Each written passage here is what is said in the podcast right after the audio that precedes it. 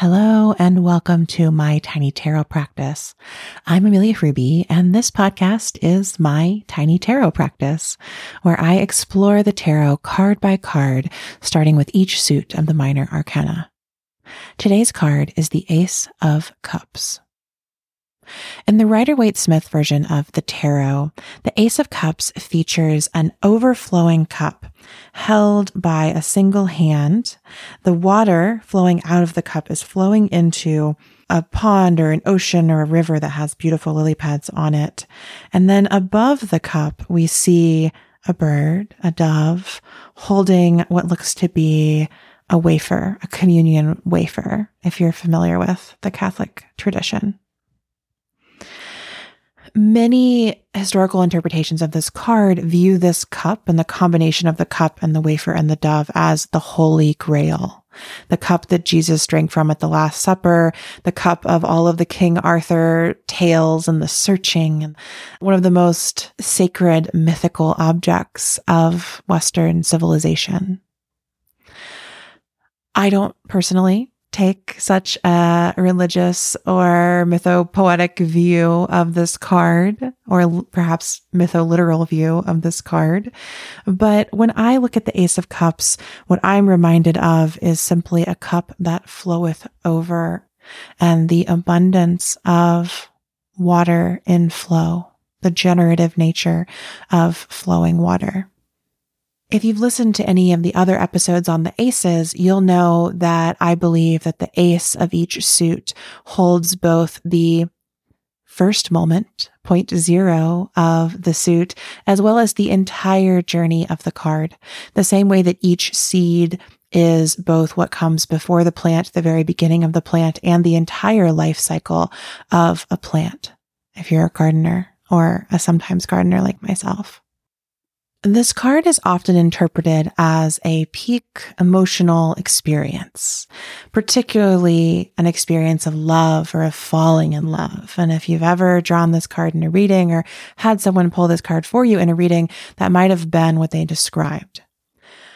I think that that's certainly what it can be. But when I look at the card, I think of the cup as my heart and the ace of cups of that moment of emotion of feeling overflowing the heart.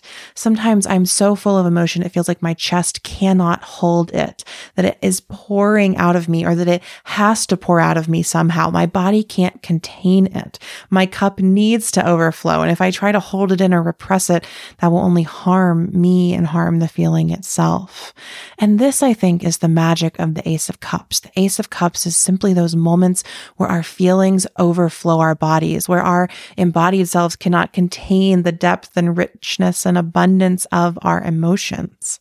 And in those moments, it's not our job to do something with our feelings. It's not our job to make something of them or create something or anything like that. It's simply to allow it to overflow, to be receptive in those moments, to actually receive all of the feeling and let it flow into the world. Because I love how Jessica Dore in her book Tarot for Change reminds us that perhaps our emotions are not simply ours.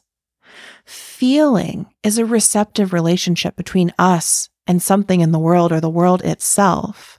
And so our feelings don't simply belong to us. They're not simply our individual experience or responsibility, but rather they're an invitation to open ourselves to the world, an invocation to open ourselves in the world. The reality of what happens when we do open ourselves to the world and we have feelings, we feel each other. And so in her book, she talks about the cups as being receptive and feelings as being shared between us and the world and other people in the world and even along our ancestral lineages. And in Tarot for Change, she writes, Emotions are living energetic currents with life cycles of their own. They tend to survive down the vertical and horizontal lines of human relationships through generations, through communities, until they arrive to the place where they can be fully experienced and expressed. That can take a while, but we can open ourselves up to the forces that are trying to be expressed through us and maybe learn to take it a little bit less personally. Emotions come from all kinds of places. We can be like the cup and make a space to receive them.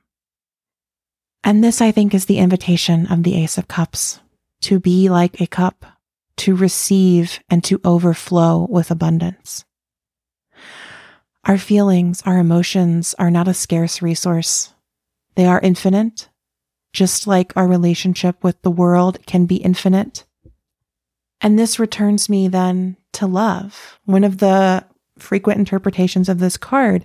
And in 78 Degrees of Wisdom, Rachel Pollack, talking about the Ace of Cups or the Suit of Cups, reminds us that love cannot be seized, only accepted. We have to be the cup that can receive love and hold love and cherish love, the holy grail of love. This is the journey that the cups will take us on. That is all already here and present in the ace. Thank you so much for listening to this episode of my tiny tarot practice. If you'd like to find any of the books that I referenced in this episode, you can head to the show notes. You'll find a link to my bookshop page there where I share these books and many others that I recommend for learning more about tarot as well as decks and some fun tarot related things and witchy things. All of that's at that link in the show notes. If you make a purchase through that link, I'll receive a small affiliate payment that helps me keep making this show. Thank you again for joining me today to explore the Ace of Cups. I wish you an abundance of overflowing emotion in the beautiful, brilliant cup of your heart.